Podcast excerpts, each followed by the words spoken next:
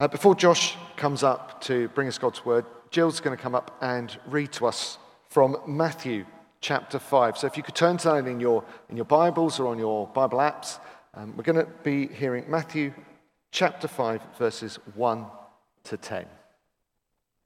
Now, when he, Jesus, saw the crowds, he went up on a mountainside and sat down. His disciples came to him, and he began to teach them, saying, Blessed are the poor in spirit, for theirs is the kingdom of heaven. Blessed are those who mourn, for they will be comforted. Blessed are the meek, for they will inherit the earth. Blessed are those who hunger and thirst for righteousness, for they will be filled. Blessed are the merciful, for they will be shown mercy. Blessed are the pure in heart for they will see God. Blessed are the peacemakers, for they will be called sons of God. Blessed are those who are persecuted because of righteousness, for theirs is the kingdom of heaven. Amen. Thank you, Jill. Uh, Josh, do you want to come up and I'll pray for you? Um, will you bring us God's word? Mm.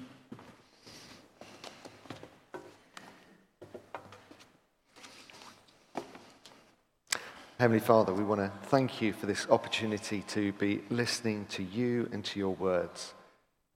Father, it is an awesome privilege that we have to be able to do that. And so, Father, I pray that we're able to, to listen well, listen well to what you want to say, and that we, we change how we live in light of what you say to us. And I pray that you use Josh and the, the preparation that he's done and the study that he's done, looking at your words, to, to bring us your words into our lives. Use them as your mouthpiece, as your spokesman today, Lord. I pray this in Jesus' name. Amen. Amen. Thank you, Rui. Well, good morning. It's great to see you all today. I've lost count, I think, probably the number of times that I've had this sort of conversation with people that I meet whenever I I, often see them, they, we get into a conversation and they, they hear my accent and they, they sort of ask me where I'm from. And I'll say, well, I'm from New Zealand. And that sort of explains my accent. And then, then they ask, well, what brought you over here to England? And I'll say, well, I was on a gap year. And then they ask, well, well why are you still here? And they say, well, I, I met a, a, lovely girl who I've now married called Priscilla. And they say, ah, okay. And they sort of pause in a bit of a silence for a little bit. And then very often they'll, they'll, they'll then say this they'll say, Well, why don't you ever move back to New Zealand? You know, why are you still here? What, have you ever thought about going home with the family? And to that, I normally say, Oh, yes, and sometimes, and yes, is the answer to the last question. And then there's silence again, and then I sort of have to say something more and say, well, but I'm actually very happy here. You know, I, have got a lovely church that I'm a part of, and, and uh, there's a, a, great family that I've sort of grown to love on, on Priscilla's side, and got a job that I enjoy, and I've built a life here. And if I, if I did have to go back, I'd have to start all over again and do everything from scratch once more. And, and they sort of begin to understand after a while. And, and then if the conversation goes even deeper, then, then what I'll often say is, I'll ask, well, why do you think so many Kiwis come over to England? You know, what is it about that? You see, I've had this sort of conversation so many times, and people often think that underneath all these questions they're asking, they always think that the grass is greener somewhere else. That people think that if I only had this thing or, or that thing, that, that that would really satisfy me. And, and it so often comes out in, in, thinking about the places where we live. You know, if only I lived somewhere warmer or somewhere more, more tropical, more beautiful, somewhere on the other side of the world where it's more adventurous, then that would really make things different in my life. But when you think about how many Kiwis have come over to England to live here, it's not really about the environment where you live, but there's something deeper going on. And there's an issue that I think all of us are longing for something more than, than what we have here. There's something really deep going on. And, and the, the issue under all these things, I think, you know, the issue of, of every human is the issue of the human heart. The things that we long for, the things that we desire, the things that we, we hope will satisfy us and give us that, that thing that we're all always looking for. We think, if only we had that over there, if only I moved to that place, or if I had this job, or if I met that person, then things would be okay. Maybe if I had a, a bit more money, or, you know, if I just had a bit more free time to do the things that I really wanted, that that would, would make me content. That would fill me and give me the desires of my heart. Now, there, are, there are so many things we long for, and, that, and they're so often good things, whether it's family, whether it's relationships, whether it's experience or, or sort of contentment and satisfaction in life. We want to be full because we often feel so empty. We just feel we're missing out on, on something somewhere else. And, and like Phil said last week, you know, if only we had one more dollar, then that would be the thing that would just help me out, make, make me really happy finally. You know what Jesus said in our passage we just read? He said that those who hunger and thirst for righteousness, they will be filled. Blessed are those who hunger and thirst for righteousness.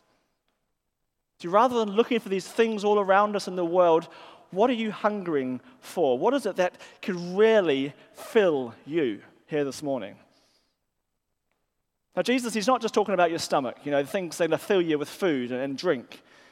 What he's saying is there's something deeper going on here. There's something full of truth and, and ultimate meaning that will really fill you like you have never been filled before. So as you wake up each morning, you know, what do you hunger for? Do you hunger for a nice cup of, of coffee and some, some porridge and you know, some golden syrup on top of it, something to fill you for the day? Well, if you have that in a couple of hours, you'll be, you'll be hungry again. But what is it that will fill you, that will last for the rest of your life, and not just that, but beyond that into eternity? See, your heart, my heart, we, we long for something. We are worshippers at heart. We worship things, but our hearts are empty and they are broken without Christ, without His righteousness is the thing that we long for. If we think that the grass is greener over there, that that'll make the difference, this time it's going to work, but it, but it never does. We always want more. But th- there is good news this morning, and this is what I want us to hear. There's one message, really, and that is that you can be filled. Blessed are those who hunger and thirst for righteousness. Now, the obvious question then is what? What is righteousness? What, what is righteousness? What are we hungering for? What does that really mean then here this morning? And well, it's a key word that you see it comes in our, in our passage here twice, and that's significant, I think. See, these Beatitudes, there are eight of them listed. And they, they break quite nicely into, into two sets of four, two halves, as it were. And both sets of four end with a mention of righteousness. And so you see it at the end in, in verse 6. Blessed are those who hunger and thirst for righteousness. And then right at the end in verse 10, blessed are those who are persecuted because of righteousness. Now, what's going on here? What is this thing that has framed these two sets of Beatitudes? The first four Beatitudes, which we looked at last week with Phil, they all have a similar theme if you think about it. They're all quite negative in a sense. They're sort of things that describe a state that you wouldn't normally choose. You know, it says, Blessed are the poor, those who mourn, those who are meek, those who are hungry and thirsty. They are sort of, there's a common theme there. And, but th- these conditions, they're not just describing your physical or your material state, but it's your spiritual well being. It says, Blessed are the poor in spirit. And as Phil was saying last week, you know, when, when you realize your spiritual bankruptcy, when you see the, the depth of the sin in our heart, and you weep at that sin, and, and you see the true state of who we are, well, that, that is the doorway into the kingdom of heaven. That is what we long for, and it's when we then long for it for a righteousness that is outside of us. Something that we cannot earn or do on our, on our own strength, but it is a righteousness that comes from the Lord Jesus. But the, these ideas, as, as, Jesus begins his sermon with, these, with this great list, perhaps the ultimate fulfillment of that of Jesus on the cross, it would have been hidden from these people as they were hearing him speaking. They, what would they have understood when they heard these words?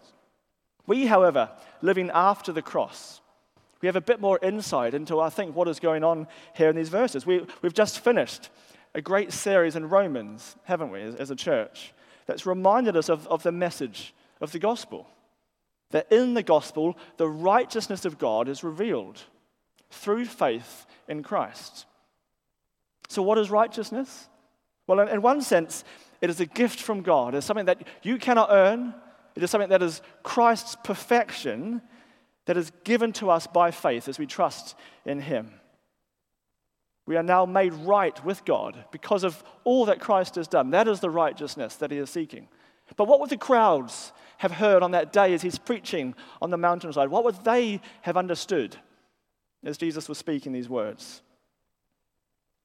I think the whole sermon of, of, on the Mount, chapters 5, 6, and 7 of, of Matthew, it is a picture of this life in the kingdom of heaven. And as we've heard these last couple of weeks, the sermon is not about how to get into the kingdom of heaven as such. This is what you must do in order to be, to be part of this kingdom. As long as you keep these rules and do those things, this will make, give you entrance. It's not about that. But the sermon describes the character of those in the kingdom. It is, a, it, is, it is a description of the kingdom itself. This is how the citizens of heaven live, this is how they will act, this is how they are blessed. And we today, though, I think, tend to think of righteousness as, as in the Romans sense, generally. We, think about being right with God, that the, first, the first four Beatitudes quite nicely point to. And that there's only one way to be righteous, and that is through faith in Christ, and that is right as you recognize our spiritual bankruptcy, as you weep for your sin, as you cry out to God to give you the righteousness of Christ. And yet, there's also, I think, another sense of this word righteousness, and, and it's what is described in perhaps verse 10 of the, the sermon. There it describes what those in the kingdom are persecuted for. So maybe the second set of Beatitudes talk or describe this other sense of righteousness, that the sense where those in the kingdom of heaven will be merciful, they will be pure in heart, they will love peace, and they will strive to make peace. And very often it says they will be persecuted for it. So, this is righteousness, the way that you live your life in this kingdom. You know, no longer thinking that the grass is, is greener over there somewhere, but we hunger for this righteousness, righteous living in every part of your life. As you have received Christ's righteousness, we then live it out in mercy and purity and peacemaking. This is the righteousness of Christ that he is speaking of. It is a life that is, that is dedicated to, to his kingdom. And it begins to live out the values of his kingdom in every area of your life to love what God loves. And as the rest of the Sermon of the Mount will go on to show, it will just unpack how this righteousness is lived out day by day with these new kingdom values. And every one of them is Christ centered and neighbor loving. So there's three ideals then in our, our three Beatitudes we're going to look at this morning. It says, In this way, this is how the people in God's kingdom will be blessed. For, for this is how they are, this is how they will act. And as they do, they will be the most satisfied, the most content, the most filled people you could ever imagine. Know, the grass won't be greener over there somewhere because they will have found that the whole kingdom of heaven is, is like a savanna. You know, it's, a, it's the most rich, lush grassland you could ever imagine, and, and every part of it will never go dry, but it will fill you with eternity as we live out these kingdom values here today.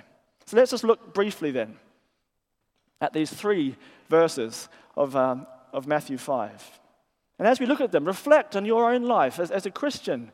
If you call yourself a Christian, how evident are these in my life?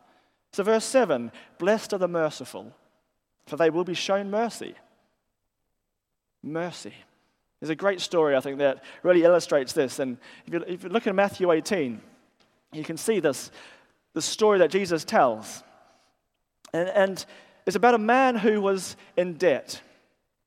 In fact, he was in, in so much debt that, that if he lived 5,000 lives, he would never have been able to pay off that debt. You can see it in verse 21 of Matthew 18. His debt in today's money was billions and billions of pounds, literally. Now, don't ask how, much, how he got into that much debt. Jesus doesn't tell us, but he is in debt.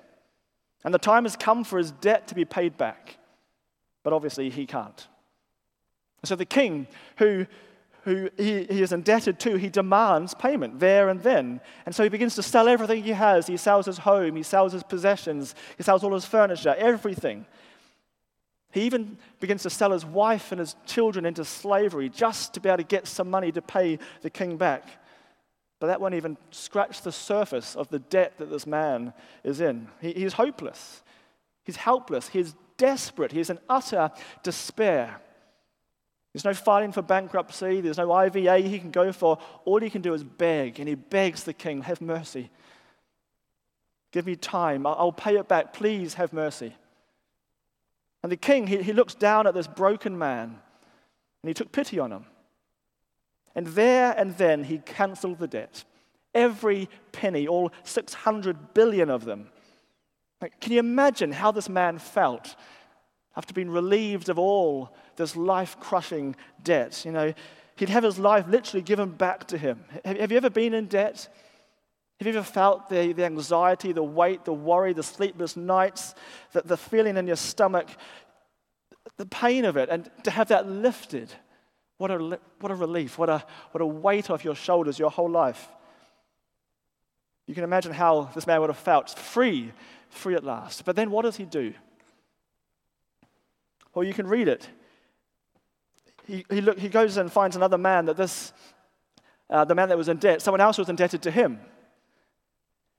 And he had a fairly large debt, it was about 10,000 pounds in today's money. But this is what the forgiven man says to his other debtor in verse 28. He says, When that servant went out, he found one of his fellow servants who owed him a hundred silver coins. He grabbed him and began to choke him. Pay back what you owe me, he demanded. His fellow servant fell to his knees and begged him, Be patient with me, please, I will pay it back. But he refused. Instead, he went off and had the man thrown into prison until he could pay the debt. When the other servants saw what had happened, they were outraged and went and told their master everything that had happened. Then the master called the servant in. You wicked servant, he said. I cancelled all that debt of yours because you begged me to. Shouldn't you have had mercy on your fellow servant, just as I had on you? In anger, his master handed him over to the jailers to be tortured until he should pay back all he owns. What a powerful story. What, firstly, it shows us a man who has been had, he has had the greatest debt cancelled that, that you could ever imagine. And this shows us what has happened in each Christian's life today. We have had a debt cancelled that is immeasurable. We have been forgiven every sin that you have ever committed and every sin that you will ever commit against a holy God by the blood of Jesus. And God's grace to us, well, it's immeasurable, isn't it? Just as this man's debt was written off, it was impossibly large. Well, so too have our debts, our sins against God been paid off. We have been shown mercy that we do not deserve. And in this same way, it is expected that the citizens of heaven will also show mercy to others. For far smaller debts, for, for petty grievances, you know, for broken promises, and even big offenses, when, when people do you wrong and they disappoint you and they let you down. You see, Jesus' story, his parable, it shows us how not to do it. You, know, you can't expect to go on receiving mercy from God when you won't show it to others. So, this is, this is one area of how we hunger for righteousness today. We are merciful people. We, we do what is right by showing mercy in the same way that God has shown mercy to us. And, and it should, should fill every part of our life. Every interaction we have with others should be filled with mercy. Now, like you put a, one drop of red food coloring in a glass of water, and then that whole cup is just filled. Every part of it is dyed. And so the mercy of God should just fill us, and it should, should affect every interaction we have with one another. Now, we're always thinking the best of others. We're taking them at their word. We show grace to them even when they don't deserve it. But this attitude, it doesn't mean that there's never any, any justice, or that there are no consequences for your actions or their actions to you. See, In Matthew again, chapter 23, verse 23, Jesus says this to the Pharisees and to the teachers of the law. He says, You have neglected the more important matters of the law justice, mercy, and faithfulness. You should have practiced the latter without neglecting the former. See, Jesus there, he lists justice and mercy. They are both attributes of God. And, and we love justice, just as God does. Now, you could describe justice as this it's giving someone what they deserve, whether that's punishment or reward, it's what they deserve. But sometimes, and this is mercy, sometimes we give people more than they deserve. That's mercy. But it's not always clear when we ought to do which. When do we strive for justice and when do we show mercy? Well, as parents, think. We often discipline our children, don't we? We don't always show mercy by letting them get away with everything. Sometimes it's actually more loving to act justly, and to show the consequences of, of being right and wrong, rather than just let, let it get, get away with all their actions. But other times we will show mercy to them. And when we seek God's help, when we seek the leading of His Spirit in our lives, we will know when to show justice and when to show mercy. It's not always clear cut. But God fills us with His Spirit to help us lead, to act wisely in every situation. And that leads us on to the second beatitude we're going to look at today.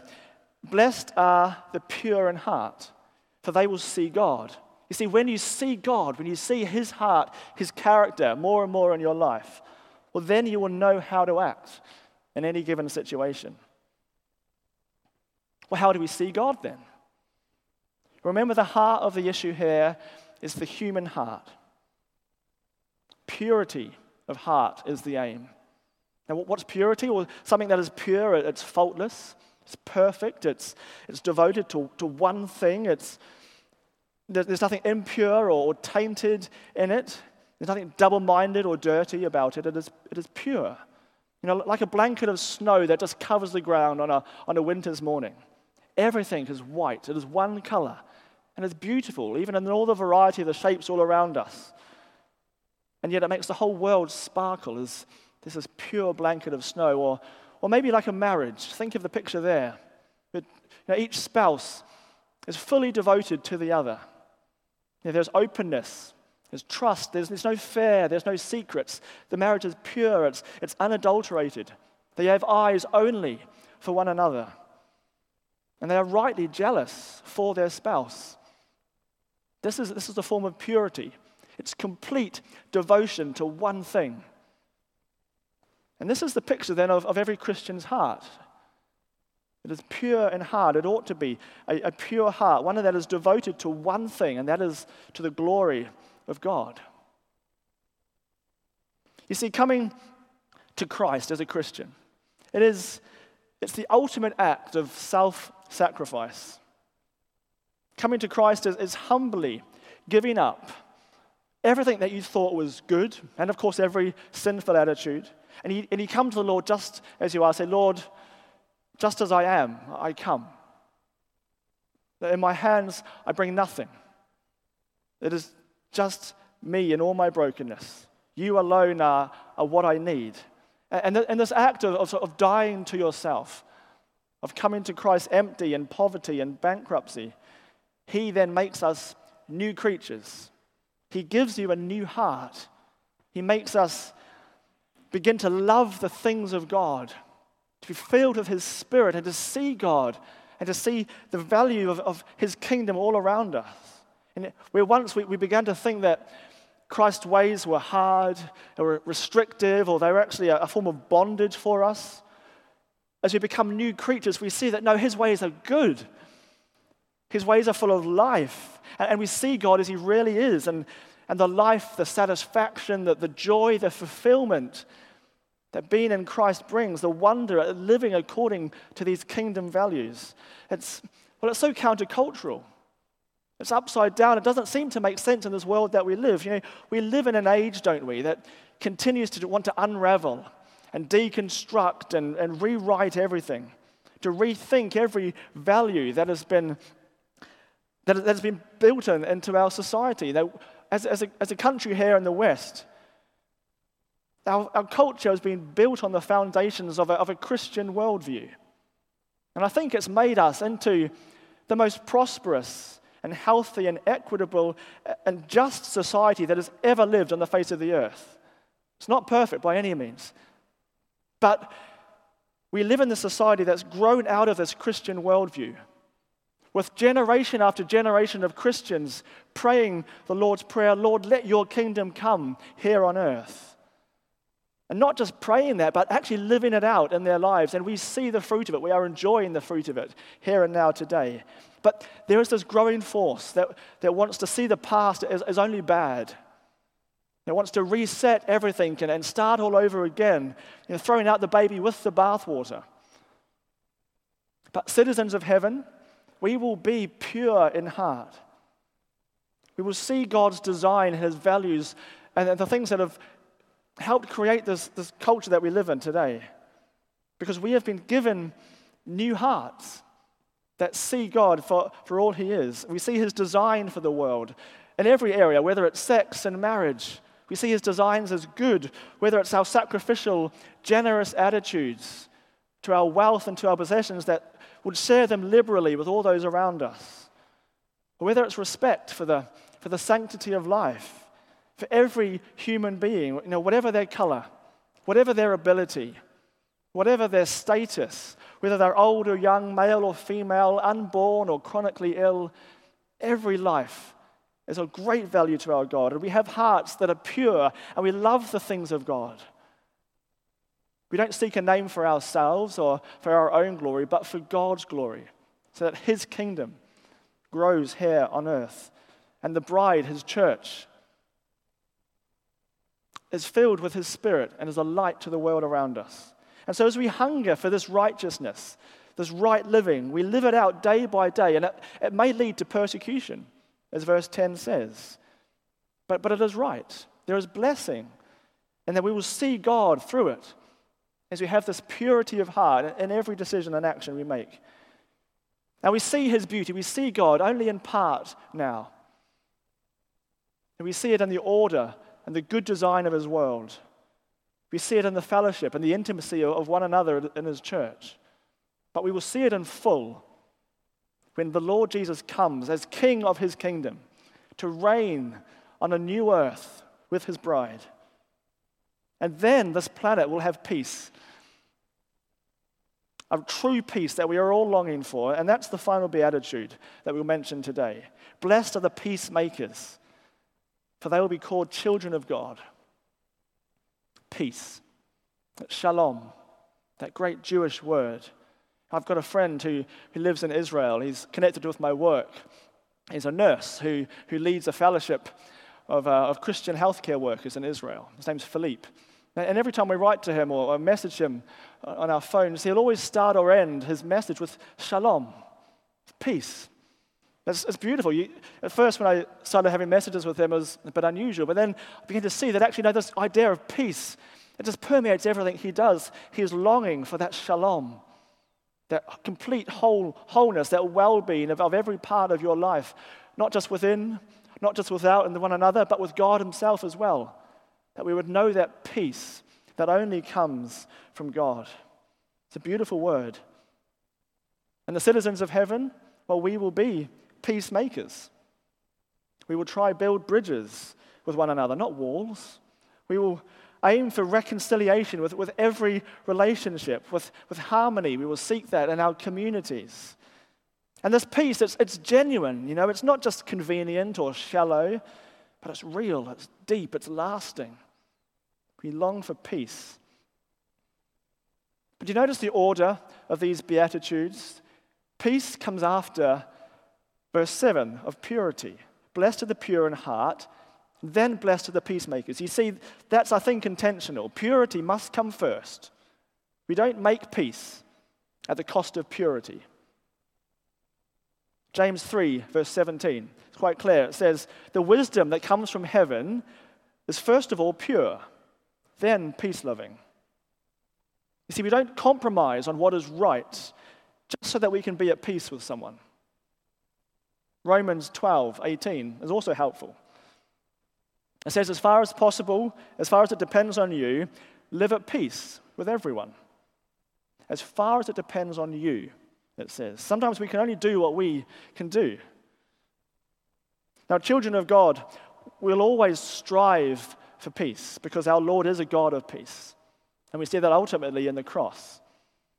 How we have been brought into peace with God by his blood shed for us. But life in the kingdom of heaven, this is what it looks like. It is a blessed life when we are living according to the way of the king. You see, we live in a world that is so broken, we know this, we're experiencing it. It is so confused, it is so desperate in so many ways, and it, it longs for a blessing. You know, it longs for that shalom, that peace. It's hungry, it's thirsty, but it always thinks the grass is greener over there somewhere. If only I had that, or this, or this was different. But there is a righteousness that, that is made available through Christ. It's been revealed in Him. And, it, and in first and foremost, it is a gift of grace that is given to each one of us as we trust in this King. And you receive His righteousness. And then, as you are filled with the Spirit of Christ Himself, we are sent out into this world to live as His citizens, as people of righteousness, people who are merciful, people who are pure, people who are peace loving. Now, is that evident in your life?